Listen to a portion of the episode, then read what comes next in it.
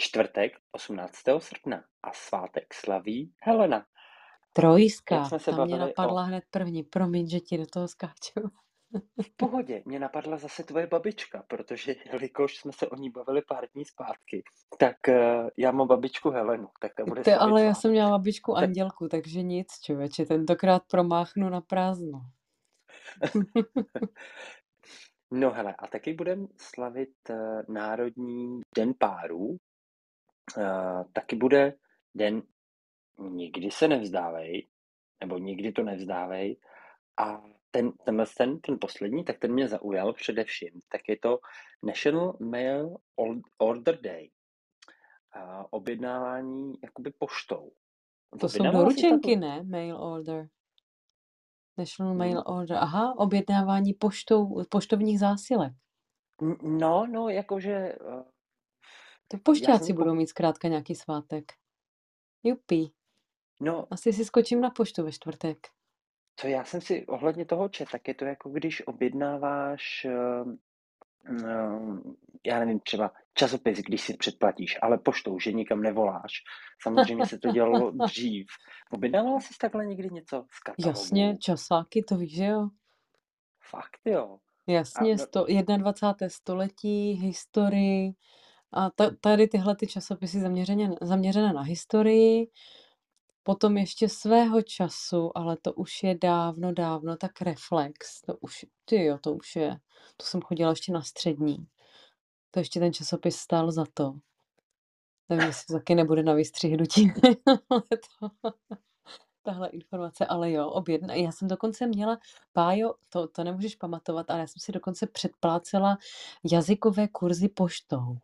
Takže jsem a vždycky mi došly přesně, nějaké úkoly a, a musela jsem je vrátit do, do určitého času. No, bylo to drahé jak čert, aha.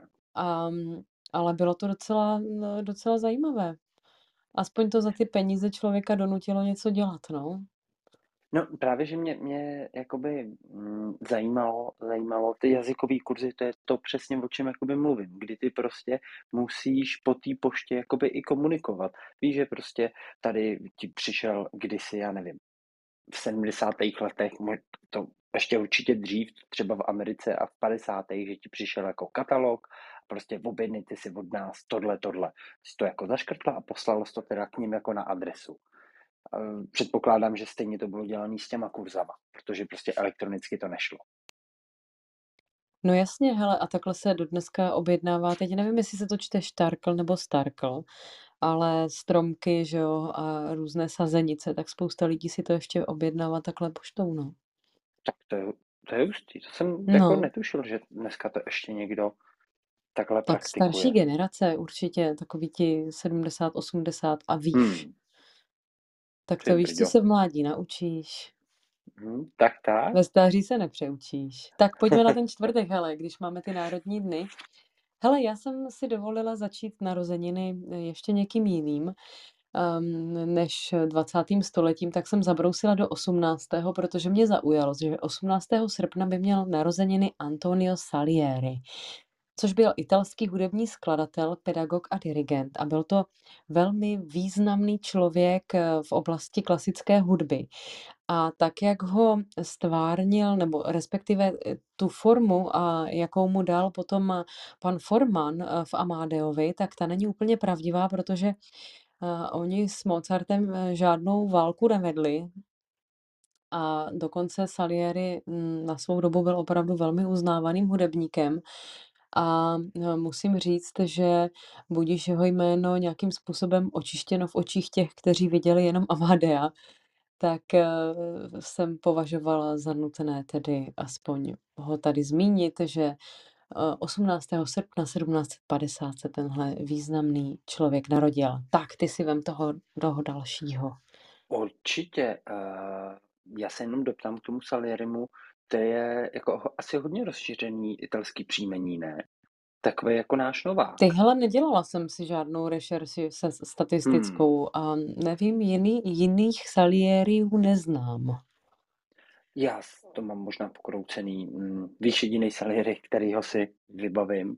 A samozřejmě jsem tohle z toho neznal. Amadea jsem teda neviděl, ale Salieri byla postava nějakého mafiánského kápa ve hře. A tuším, že i v nějakém jiném Jak to, že jsi mafiánském filmu neviděl jsem... No dobře, nebudem o tom No, hovořit. protože jsem neviděl Amadea. No hele, a další uh, narize... Fuj. další člověk, který by slavil narozeniny, tak je Roman Polanský, který se narodil v roce 1933 a je to francouzský režisér polského původu. Uh, z- co se tobě vybaví za filmy? Jako já víš, že moc nejsem jako filmový fajnšmekr jako vy. Mě prostě já Polanského aktuálně mám spor- spojenýho s Sharon Tate a samozřejmě uh, tenkrát v Hollywoodu. Ale to jenom proto, že jsem filmový neznaboch. No hele, určitě uh, Rosemary má děťátko z 68. To, byla, to bylo dráma. Potom Macbeth. Uh, 48 hodin v Paříži. To si myslím, že je docela známé. A potom z těch novějších určitě Pianista. To Protože to je, byl velmi, velmi dobrý film. No a Bůh to masakru. něco říká. Hmm. Já Hmm. si myslím, že, že Roman Polanský, on, teda jeho život je velmi kontroverzní, co si budeme povídat, eh, ale i tímto všechno nejlepší. K narozeninám eh, on, on řeší, eh, nebo řešil různé mm, otázky zneužívání žen a já nevím co, obtěžování sexuálního a tak dále. Hele, ehm, to je jeho věc, nicméně filmař eh, je za mě velmi kvalitní a ty filmy, které za ním zůstávají, tak, tak stojí za to, no. Takže jo, myslím si, že stojí Hmm. za zmínku Roman Polanský. Teď na něj, teď na něj koukám a poslední film tak má z roku 2019. No, což není tak dávno na to, že je mm, aktivní od nějakých 60. let. Myslím si, že No, dobré. to Mhm. určitě, to určitě. A zmíníš toho dalšího? No jasně, musím, prosím tě. Budu rád. 18. srpna opět stále ještě 1936 se narodil Robert Redford. Eh, Významný americký herec, ale také režisér, producent. Eh, Já si myslím, že tohoto pána asi zná každý. Eh, Kdo o něm nikdy neslyšel, no tak to se teda styďte, protože já si myslím, že mm, to je člověk, který opravdu promluvil do, eh, do světa filmu. Určitě stojí za zmínku filmy eh, z těch novějších, eh, ale to já budu už, už na přelomu roku 2000, tak, tak zaříkávač koní. To si myslím, že je moc pěkný film. A z těch starších, například Vzpomínky na Afriku, nebo mm, Všichni prezidentovi muži, Takový jsme byli, Podraz, Bač, Cassidy a Sundance Kid. Já si myslím, že těch filmů by byla spousta a Robert Redford hrál i eh, s Barbarou Streisand, eh, takže mm, i si zahrál ve filmech eh, s, s nějakou hudbou a za mě je to člověk, který um, který je jak dobrý herec, tak, tak dobrý režisér, no.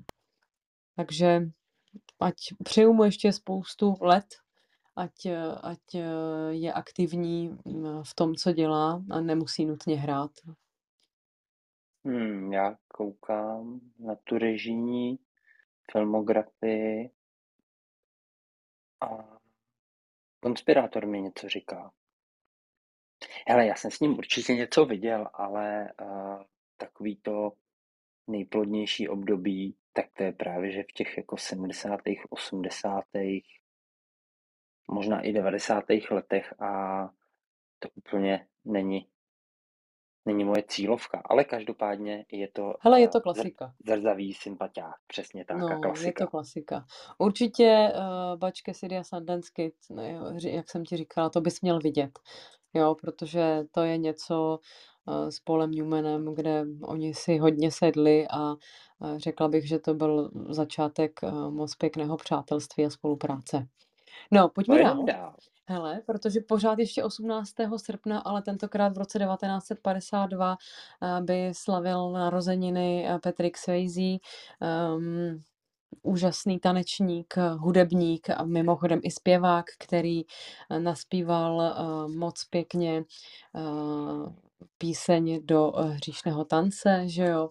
Takže asi jednu z jeho nejkultovnějších rolí, i když ten film měl být propadákem.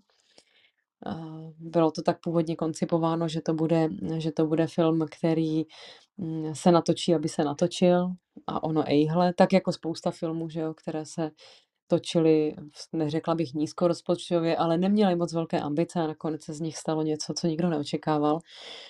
Tak eh, Patrick Swayze, no, no škoda, že eh, odešel tak brzy. No, já jsem teďka hledám, jak se jmenoval jak se jmenoval ten asi nejnovější film, který já jsem s ním viděl. Já se možná pletu s někým jiným. Já myslel, že hrál Roadblock, myslím, že se to jmenuje. A asi si ho pletu. Každopádně to je jedno. Já jsem si ho pár let zpátky, pár let zpátky jsem si ho dohledával. Právě kvůli Hele, nějakému... hrál třeba v univerzální uklízečce. To si myslím, že už uh že už na něm byla léta vidět, ale hrál tam takovýho um, zhrzenýho gigola. Bylo to, bylo to ohromně, byla to ohromně pěkná komedie, takže to určitě doporučuji. Ale uh, to, co uh, ho taky proslavilo, byl film Duch, že jo. Mm, Já si myslím, to že... Čtu. No a viděl, no dobře, neptám se, radši ne, mi neříkej, jestli viděl nebo neviděl. Tanec. No ale Patrick Swayze mm, se proslavil v seriálu Sever a Jich. Jo, tam hrál toho kapitána neuvěřitelného a, a byl děsně sexy. A mimochodem já si ho pamatuju i ze seriálu Meš. Takže až ho tam postřehneš, tak, eh, tak si na mě vzpomeň. No, hele, vzpomenu si na tebe, teďka, teďka dojíždím šestou sérii, ale... No, tak ještě tři série máš čas? Jo, aha, tak dobrý, tak dobrý. Tak já si říkám, jestli on mi utek, nebo... Ne, ne, ne, uvidíš ho tam jako, jako mladého vojáčka a, a myslím si, že to je mm, jeden eh, z těch, jedno z těch překvapení, které tě u tohohle toho seriálu můžou potkat, že tam vidíš herce, které se poz, kteří se později proslavili. No ale já bych je. si řekla i toho dalšího člověka, který, no, nás, který nás čeká. Jinak Patrick Swayze určitě víte, že zemřel v roce 2009 eh, na rakovinu slinivky břišní, jestli se nepletu. Um, takže eh, docela smutný konec, škoda. No, uh, o pět let později než Patrick, v roce 1957 uh, se narodila Carole Bouquet, francouzská herečka, kterou spousta z vás možná nemusí znát, určitě si ji vygooglete moc sympatická dáma, eh, která hrála v jedné Bondovce, eh, ve Francii je neuvěřitelně známá. A mimo jiné to byla také manželka uh, pana Depardieu. Tak to jsem jenom chtěla říct a chtěla jsem ji tady zmínit, protože ve frankofonních zemích je to neuvěřitelná ikona a byla by škoda, aby tady dnes nezazněla. A tobě nechám ty další dva třeba. No, Protože když už si zmínila, mm, že byla ikona, tak Ona ještě pořád v 67. pardon, pardon, že stále je ikona, tak v 67. pouze o 10 let později, tak se narodila jiná ikona, ale sportovního světa a to je Robert Záruba. Bude slavit narozeniny ve čtvrtek. Tak určitě za mě všechno nejlepší, protože ten jeho hlas je ikonický, nezapomenutelný a hlavně ten styl komentování. On je, já bych řekl, že on je jedinečný. No a já se dál přesunu do roku 1969, kdy se narodil Mastakila. To americký rapper, známý především svým působením v uskupení Wu-Tang Clan. A eh, tenhle ten tenhle ten pán si nechal dvakrát uh, změnit jméno. A dokonce mě na něm zaujalo to, že MCím, uh, respektive jako eh, reperem, který někde vystupuje, tak se stal až po připojení k Wu-Tang Clanu. Uh, on se už od malička motal jako kolem hudby s tím, že hodně tančil nebo byl třeba za mixážním pultem, ale nikdy, nikdy ne za mikrofonem, že by repoval. Aktuálně má vyvíjejí tři studiový alba. No a tolik bylo hibopu, asi No hele, počkej, ještě ve stejném roce musím zmínit uh, Edwarda Nortona, amerického herce, mm, protože ten se narodil taky v 69. A já jsem tam ještě zapomněla na Stáňu Jachnickou, uh, která se narodila o čtyři roky dřív, hlas Phoebe uh, v Přátelích. To by mi Luci neodpustila, kdybych ji tady nezmínila a já bych si to taky neodpustila. Takže asi tak. Hele, a Edward Norton, eh, první film, co se ti vybaví?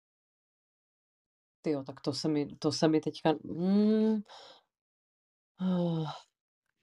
no, to teda nevím. Uh, přemýšlím. Určitě víš, v čem hrál, nebo... No hele, uh, k, kně, k, Rabín kněz a blondýna, tak nějak se jmenuje ta komedie, Jo, která se vím, mi to jsem vybavuje viděl. úplně první. Viděl jsi to? Jo, to jsem viděl. To jsem není viděl. možný. No, No to- potom to- asi Grand Hotel Budapešť. To jsem, myslím, viděl taky, ale nepamatuju si to. No a ve Frídě. Ty brďo, úplně, ale úplně jiný film. Špatný, viď? Ale Ne, jako ne, ne, ne, ne, to vůbec. To, to jsem tím říct nechtěl, ale jako můj výběr, můj výběr, hele, první tak byl Fight Club, Mhm. a druhý tak mě napad Incredible Hulk. Je Jo, vlastně no, tak to jsou takový Marvelovský. Trošku klučičí filmy, no. Mně se Jo, vybavují no ty a- holčičí, že? Hele, A pak jsem si snažil vzpomenout na jakoby ten třetí a ten byl asi nejnechutnější. A to byl kult Hákového kříže. Protože, Jo, mm, no, tak to jsem naštěstí neviděla. neví, no, hele, já jako, to ti doporučím já, pokud jsi to neviděla. Já, no, budu se muset podívat, hele, až, až dohovoříme, jestli Hmm. náhodou ho nemám ve filmu, ale mm, Tak, já si ho spíš vybavuju v těch jako příjemných nebo příjemnějších rolích. no, chápu. chápu. Hele, tak popojedeme na události. No, pojďme, pojďme na ně. Tentokrát jsme jimi nezačínali, začínali jsme narozeninami. Ale jinak, jinak začínáme událostmi. Hele, tak já si vezmu tu první, Určitě. ne? Zase, co? Určitě. Úplně tu je- To je přesně nejstarší. tvoje totiž. Pro, pro, ano, přesně tak. Ehm, No je to už dávno, ještě mnohem dříve, než u nás vůbec nějaké národní divadlo vzniklo, tak v roce 1680 eh, v tento den bylo založeno divadlo Comédie Française, což je v podstatě takové národní divadlo Francie v Paříži. Eh, Prošli jím všichni významní herci eh, této krásné země a tak jsem považovala za nutné ho zmínit. Tak. No a ty můžeš dál. Tak, určitě. Eh, Já zmíním rok 1698, kdy ruský car Petr I. Veliký tak přijel inkognito do nizozemského přístavu Zandam. Nejenom teda Zandam, on eh, doputoval i do Amsterdamu a pracoval tam jako tesař a studoval tam stavbu lodí, kdy eh, vlastně studoval to vlastně kvůli tomu, aby ruský národ nebo Rusy, tak aby získal dostatečně jakoby know-how k vybudování loďstva. A, což to už je pak jako otázka, jestli se mu to povedlo. Nicméně vybudoval si napříč tou svojí cestou jakoby po Evropě, tak si vybudoval dobrý vztahy, kdy mm, jednoho dne z toho inkognita vystoupil a byl přijat jakoby na oficiální návštěvu k tehdejšímu panovníkovi. Já myslím, že to bylo v Anglii. Jméno panovníka bohužel poznamenané nemám.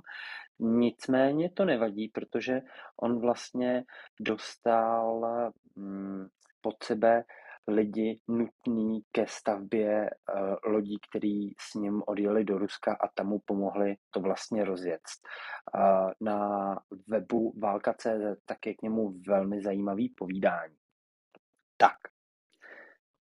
Tím bych možná ukončil. No to je uh, docela zajímavé, takové to uh, převlékání kabátů těch uh, králů, my to známe hlavně z pohádek, že jo, ale je vidět, že je to inspirováno i skutečností, což je fajn. Hele, asi poskočíme o pár stovek let dále, protože mě co zaujalo, tak v tento den, ale v roce 1955 došlo k vydání velmi mm, kontroverzní knihy, kterou byla Lolita od Vladimíra Nabokova. V Paříži musela ta kniha být v angličtině a až o tři roky později byla publikována ve Spojených státech a musím říct, že způsobila opravdu poprask na laguně, protože ono se vlastně jedná o to, že muž, dospělý muž se zamiluje do um, mladé dívky, 12 leté, což je něco nemyslitelného ještě více dnes než kdy dříve.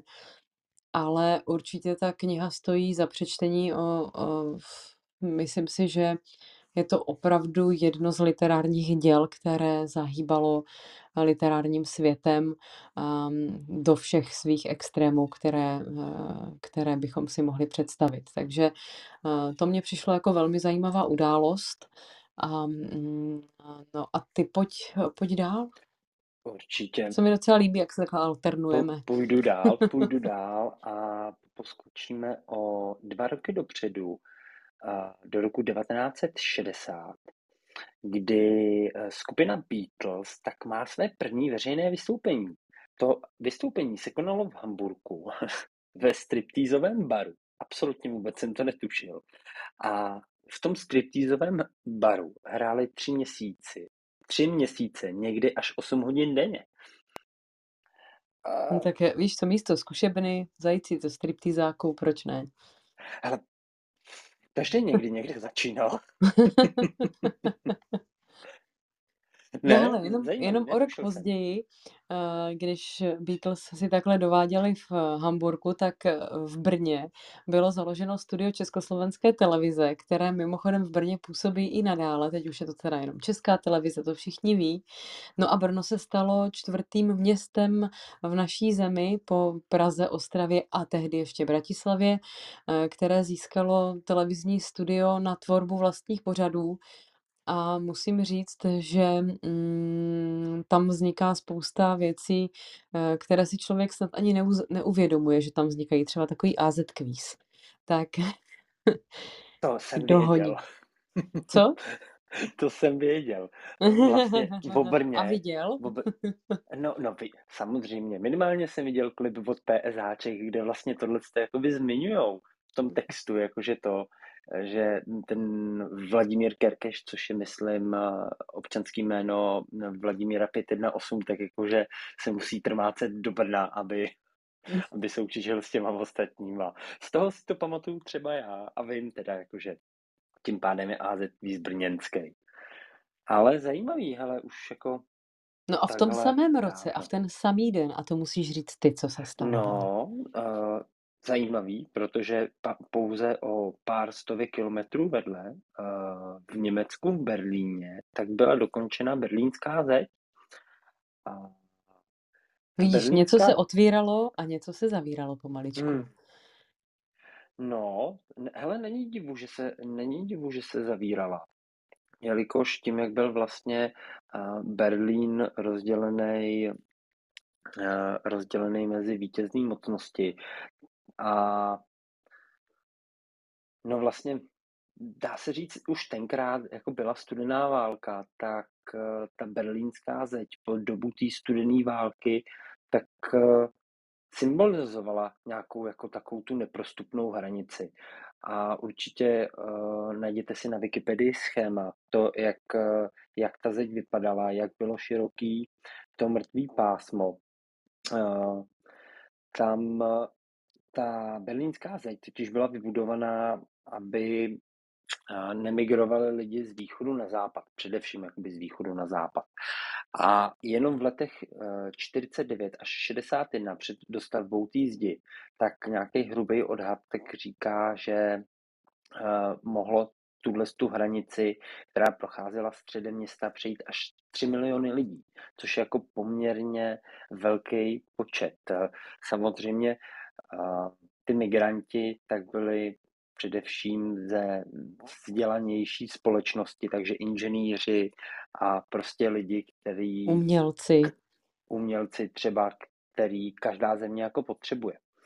A... No hele, možná to ne, no asi to netušíš, ne. Eh, ale uh, tou zdí projela i na poslední chvíli jedna naše velmi významná operní pěvkyně, Sonja Červená, která uh, utíkala uh, a utíkala velmi narychlo, protože se dozvěděla, že má vlastně jenom pár hodin na to, aby mohla opustit mm, Německo, tedy přes, přejít přes berlínskou zeď a v podstatě vzala si jenom svého psa, ona o tom vypráví, a odjela. No a ještě, že tak, protože druhý den už by se jí to nebylo bývalo podařilo.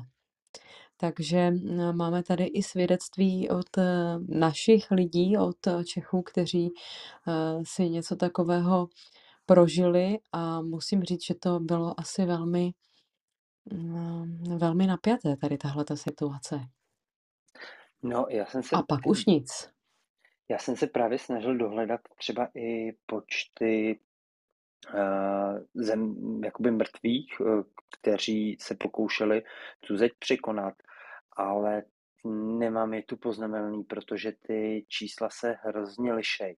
Tam hmm, to, se to umírání na těch ostatních drátech muselo být uh, dost No, takový vošklivý jako konec života. Nicméně zaujal mě tam příběh, kdy tu berlínskou zeď podkopali.